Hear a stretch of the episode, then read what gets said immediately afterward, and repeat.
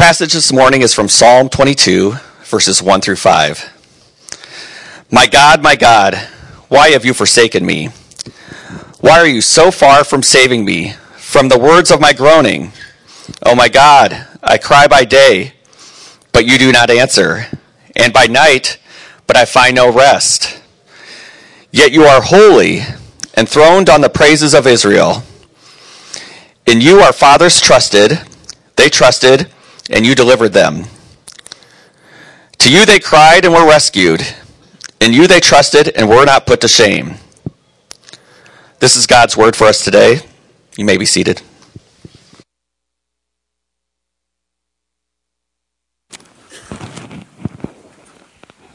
Good morning. My name is Josh Hebman. I'm the executive pastor here at Grace. And as you can see on the slide here behind me, our service, our sermon this morning is entitled See the Suffering Servant. We chose a lighthouse this week for the same reason that we chose a wave last week. Last week I said that we chose this image of a wave crashing over a pier because we wanted to give you that visual representation of what it might feel like if you are suffering in silence, being overwhelmed by the circumstances around you. And this morning we wanted to give you a different visual referent, one of hope, a lighthouse, something that you would point to, something that you would point yourself at, where you would see a way forward. Because Jesus is our way forward. He is our suffering servant. And Jesus is able to do what we cannot. And so we want to look to him today. We want to look at how he is able to do what we can't do. Uh, I had. Uh, we asked Thad to read just the first five verses of Psalm 22 because this captures all of what we need to have captured this morning both our struggle, my God, my God, why have you forsaken me? That feeling that we are completely alone, and also this idea that God is to be enthroned on the praises of Israel, that he is trustworthy because our fathers have trusted him in the past and he has delivered them. So, Certainly, this is not the whole psalm. We are going to talk about more of the psalm today, but the reason we started with just these five verses is because this is where the tension exists. How can we feel, at, on one hand, at one time, as though God has forsaken us, and at the same time know that He is faithful? How are we supposed to do that? Before we get there, I want to remind you what we talked about last week, which was that when you are suffering, it is so very important for you to share that you are suffering. God wants to hear from you, so you should cry out to Him. And He has given us all each other. He has given us the body of Christ so that we are not alone, so that we have someone to go to, and not just someone, but many to go to. That we might have hope, that we might have encouragement, so that we can share with one another what God has done for us. So we talked about this last week. I said, stop suffering in silence. But it is true that maybe you have tried to share what's going on with you. Maybe you have shared what you are suffering with other people, and it went badly. It went poorly. You told people, here's how I'm suffering, and you were told perhaps that your suffering was not valid, or people just didn't listen. Or maybe you went to the church and you said, Here's how I'm suffering, and you received condemnation or you received abuse. All of those things have happened. It's possible that you cried out and.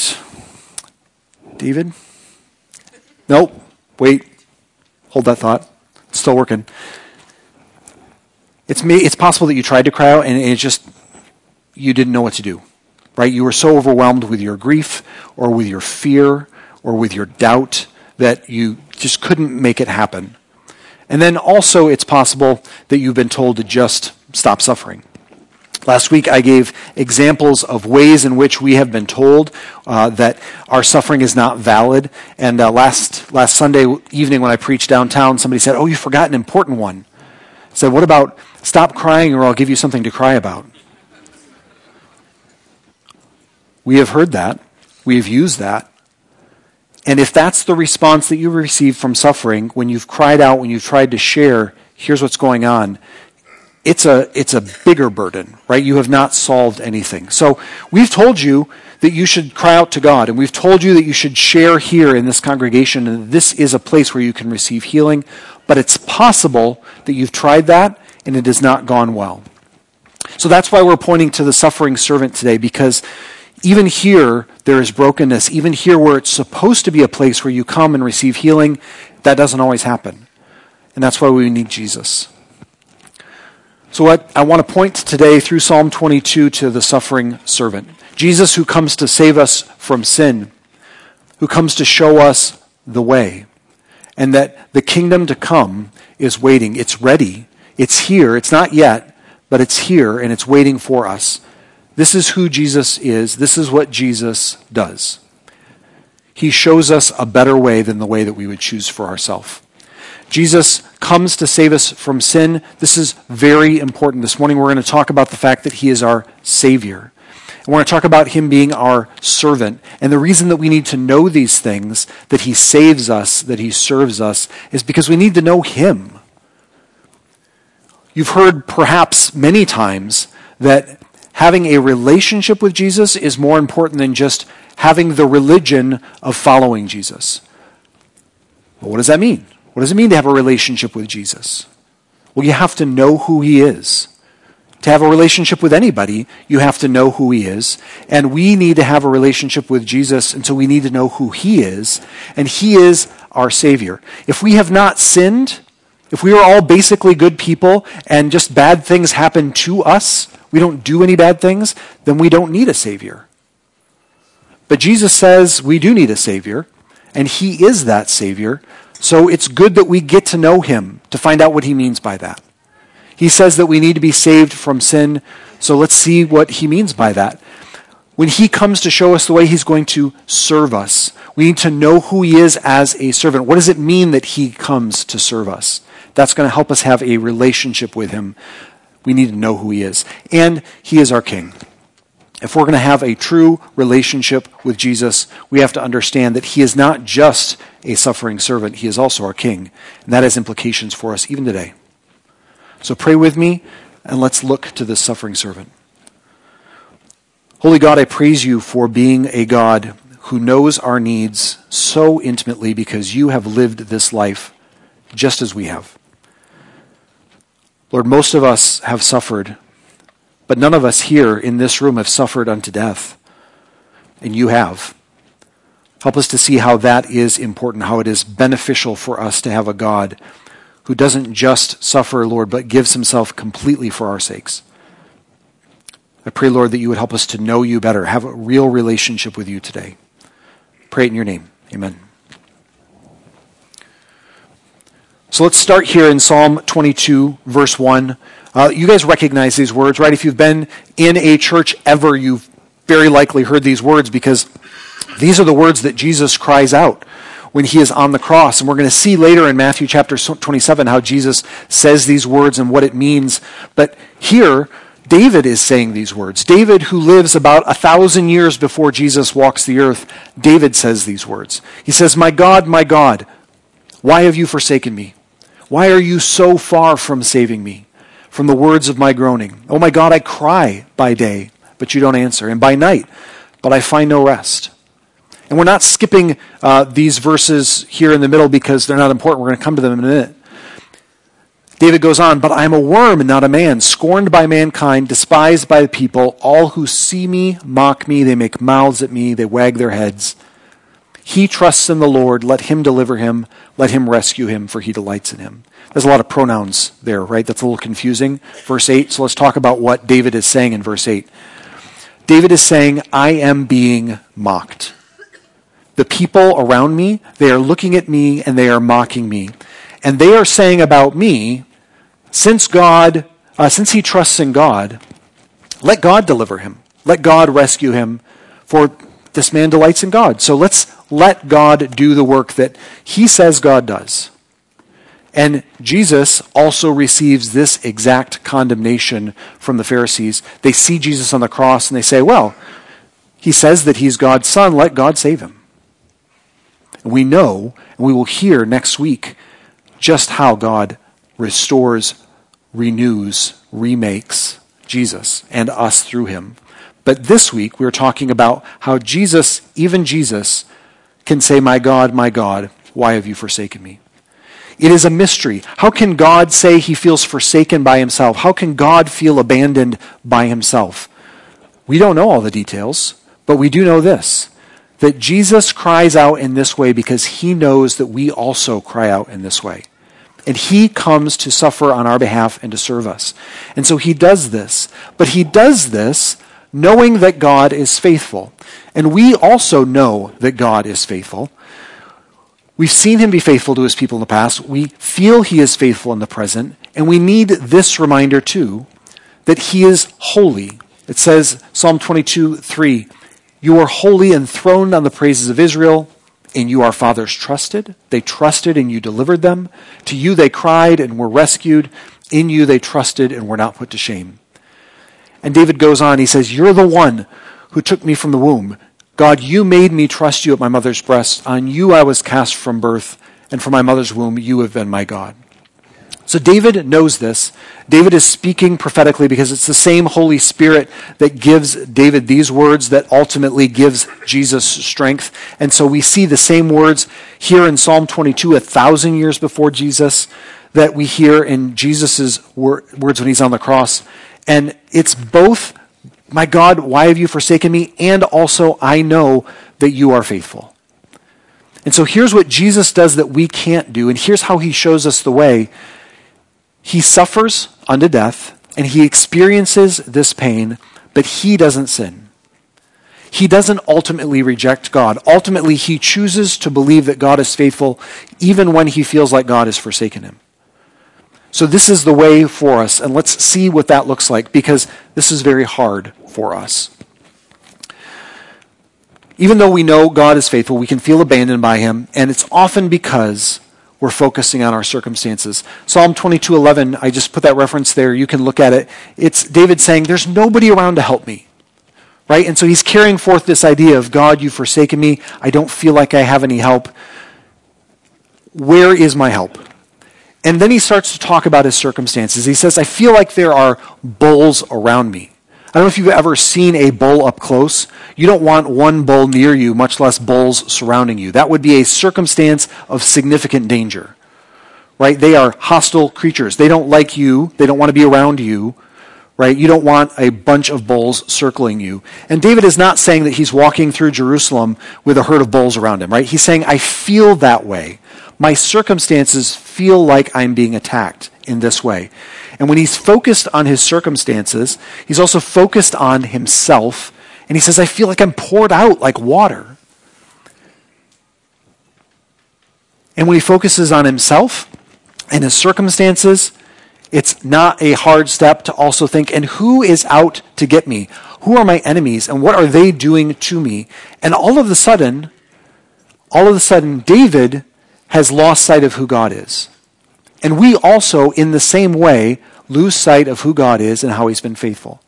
I said a minute ago that Jesus is going to do this perfectly, right? He's going to hold in balance this feeling of separation and alienation because of the sinful world, because of all of the evil that surrounds us, and also the knowledge that God is faithful. Jesus is going to be able to balance those out and ultimately allow God's faithfulness to rule in his heart and life. But we are going to be tempted, just like Jesus was tempted but one. We are going to be tempted to focus on our circumstances, ourselves, our enemies, anything, really. Because Satan wants to use all of these things. And I said last week, and I'll say again, because our enemies are not flesh and blood. I was a teacher for 10 plus years, administrator for part of that time, and I often had to have a conversation with my teachers saying, the students are not your enemies. And sometimes, as a parent, I've said to other parents, your children are not your enemy. And it's a joke, but it's also a difficult feeling, a reality. Sometimes the people that you are responsible for feel like the ones who are attacking you the most. Sometimes your spouse feels like your enemy. Right? The people that you are supposed to love and be loved by the most feel like your enemies. And when we focus on that, it's almost impossible to see God. And he says, they're not your enemies. He says, the spiritual forces in this world that are opposed to God, they are your enemies, and they will use anybody your children, your, your students, your spouse. They'll use anybody to make you feel like you are completely apart from God. But Jesus knows that we cannot keep our focus there. And so he shows us a better way. And he shows us a better way by being the suffering servant. He says, uh, the scripture says, the less we look to God, the more likely we are to sin. The more likely we are to turn away from God. That's all that sin is. Right? Sin is not a thing. It's not like uh, there's a substance that is sin. Just by opposing God, we are sinning, right? Doing what is God's will, that's righteousness. And opposing God is sin. And so Jesus, when he comes, he calls people to repent, to turn around. That's what repent means. It means just turn around, go the other way, go toward the Lord instead of away from the Lord. And the more likely we, uh, the more we look to God, um, the more likely we are to not sin. The less we look to God, the more likely we are to sin. And so Jesus is calling us to repent, and he's calling us by saving us and by showing us what it looks like to live as we live but without sin. So, continuing in Psalm 22, it says, You, O Lord, don't be far off. You are my help. Come quickly to my aid. Deliver my soul from the sword, my precious life from the power of the dog. Save me from the mouth of the lion. You have rescued me from the horns of the wild oxen. Again, this is David speaking, but it's the Holy Spirit speaking through him because this is what Jesus does for us. He calls out to God. Just as I said last week, don't cry out silently, but share. And so he cries out to God. He says, Come quickly to my aid, deliver my soul. Jesus knows this. The Holy Spirit knows we need to hear this. We need to cry out to God God, you are my Savior. I'm going to recognize you as my Savior. I'm going to depend on you. I said a minute ago that if we're going to have a relationship with Jesus, we have to know who He is. This is who He is. He's the one who saves us saves our souls. He comes to save us from sin. If we don't sin, we don't need a Savior, but we do. If you've worked with children, you see, right? You see very early on, you do your best as parents, I know you do, to teach them the way that they should go, and they still choose the wrong way. And there is sin in this world that attacks us. Things that we have no part of come and enter our lives and destroy and break down. We need a Savior. And so Jesus comes to save us from sin. And this is what he does He saves us by suffering with us. Look at what the psalm says here Psalm 22 22. I will tell of your name to my brothers in the midst of the congregation. I will praise you. This is David. The tone has changed now. He says, God, I need you to save me, and here's me praising you for saving me. You who fear the Lord, praise him. All you offspring of Jacob, glorify him. Stand in awe of him, all you offspring of Israel. For he, this is Jesus now, David again, prophesying, the Holy Spirit speaking through David. For he has not despised or abhorred the affliction of the afflicted. You guys know what despised means, right? If you despise something, you don't want to look at it. If you despise something, you don't want to be anywhere near it. And David says of the Lord, the Lord has not despised or abhorred the affliction of the afflicted. Certainly, David is talking about what God has done for Abraham and Isaac and Jacob. David is talking about what God has done through Moses and through uh, the judges, David is also talking about Jesus, who will come, and not only will he not despise the affliction of the afflicted, but he will enter into the affliction of the afflicted. Jesus will suffer just as we suffer. He will take on the same temptations that we are tempted by. This is who Jesus is. I want you to know who he is because I want you to know and have a relationship with this Savior. So here's who Jesus is. He says, I see your sufferings. I'm not going to put myself at arm's length. I'm going to enter into those sufferings with you. He doesn't just do that. He comes to save us by serving us. If you have a Bible and you want to turn with me, uh, turn with me to Isaiah chapter 53. This is also a suffering servant passage. This is also about Jesus. So David writes a thousand years before Jesus, and about 400 years later, Isaiah is writing, so still about 600 years before Jesus, Isaiah is writing, and he says this. I'm going to start in verse uh, chapter 52. Behold, my servant, this is Jesus we're talking about, shall act wisely, and he shall be high and lifted up, and shall be exalted. As many were astonished at you, his appearance was so marred beyond human semblance, his form beyond that of the children of mankind. So shall he sprinkle or startle many nations. Kings shall shut their mouths because of him, for that which has not been told them they see, and that which they have not heard they understand. This is Jesus, who has believed what he has heard from us, and to whom has the arm of the Lord been revealed. For he, the suffering servant, grew up before the Lord like a young plant, like a root out of dry ground. He had no form or majesty that we should look, him, uh, look to him, and no beauty that we should desire him. He was despised and rejected by men, a man of sorrows, acquainted with grief. As one from whom men hide their faces, he was despised, and we esteemed him not. Surely he has borne our griefs, carried our sorrows, yet we esteemed him stricken, smitten by God, and afflicted. But he was wounded for our transgressions, crushed for our iniquities. Upon him was the chastisement that brought us peace, and with his stripes we are healed. This is Jesus again in Isaiah 53. See the story from David and now Isaiah, and then we're going to read about it here in a minute in Matthew, all throughout Scripture. Who is this Jesus that we're supposed to have a relationship with? He's someone who suffers our suffering with us. He shares our affliction, and also he comes to serve us. This is from Isaiah 53:10. It was the will of the Lord to crush him that's Jesus. The Lord has put Jesus to grief. When Christ's soul makes an offering for guilt, he shall see his offspring. He shall prolong his days. The will of the Lord shall prosper in his hand. Out of the anguish of his soul, he shall see and be satisfied. By his knowledge, by God's knowledge, shall the righteous one, my servant, make many to be accounted righteous, and Jesus Christ shall bear their iniquities. That's the primary service that he does for us. He takes our sin. We cannot save ourselves, but he can because he's perfect, because he is God himself. So he says, I will do it. I'll suffer alongside of you, and I will take your sin on myself. And it says there that uh, out of the anguish of his soul, he will see and be satisfied. The New Testament tells us that for the joy that was set before Jesus, he endured the cross. That joy is our salvation.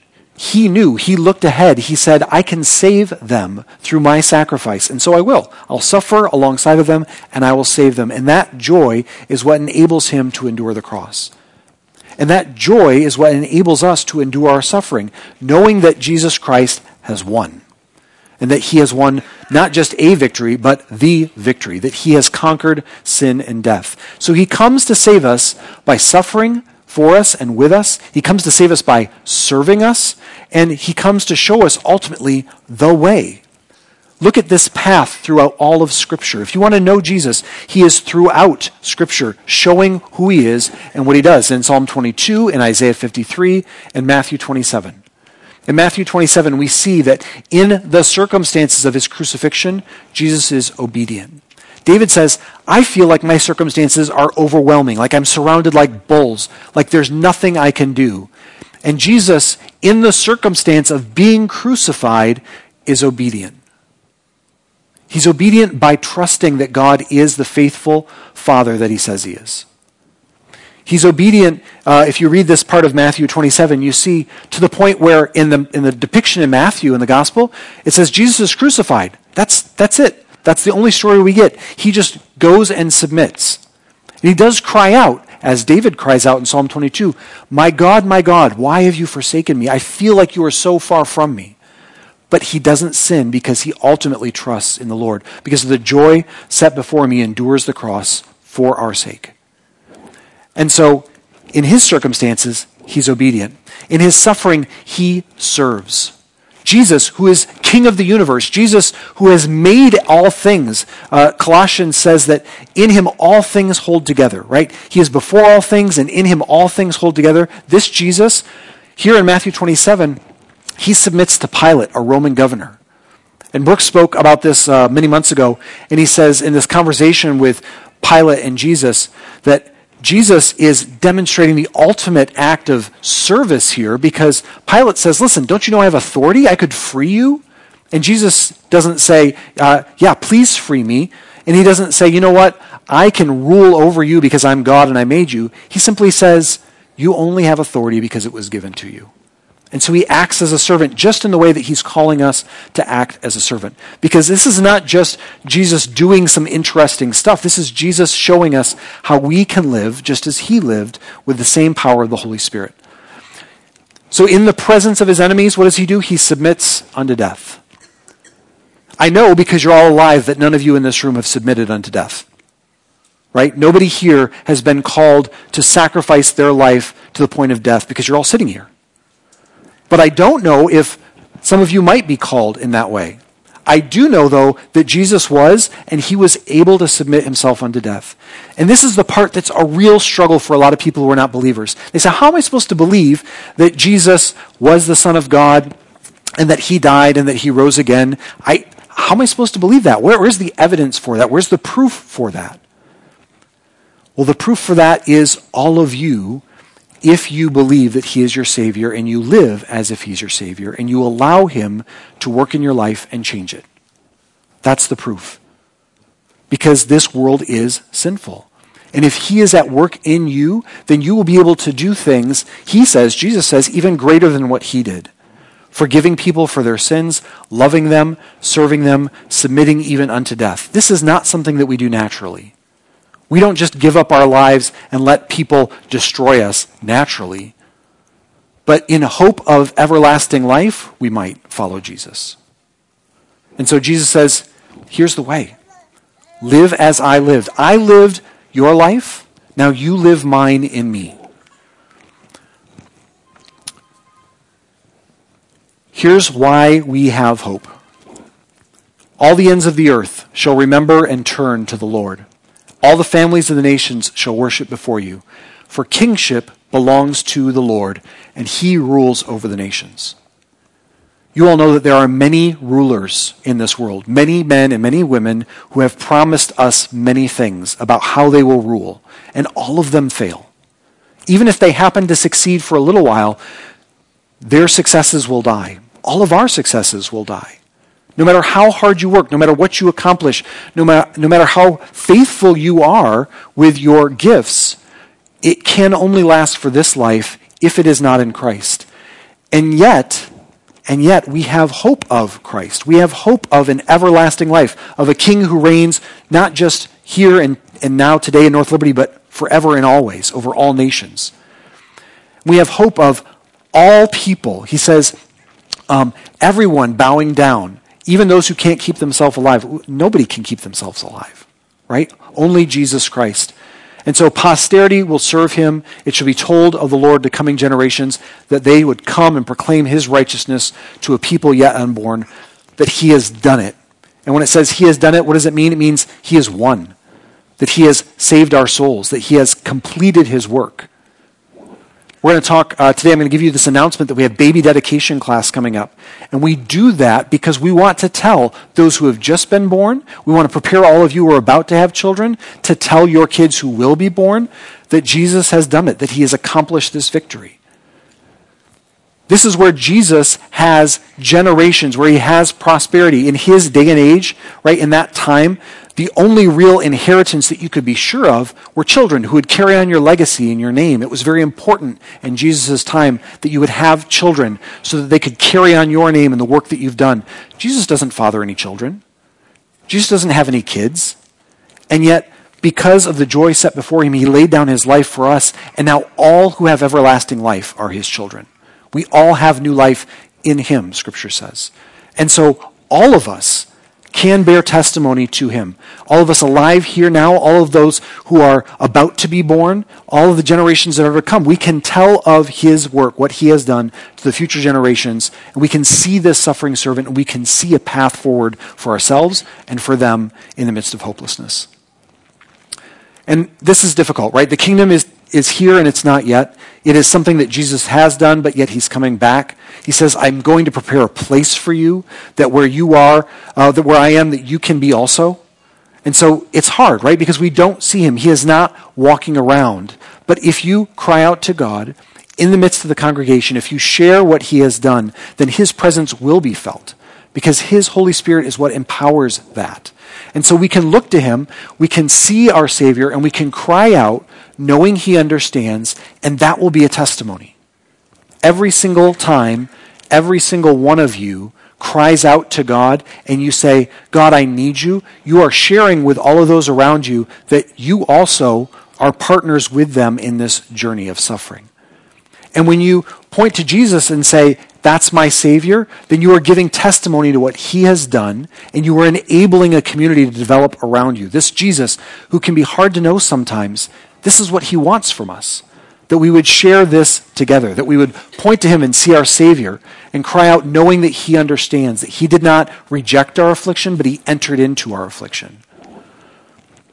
And we also can see His, uh, his path as our own, knowing that He endured.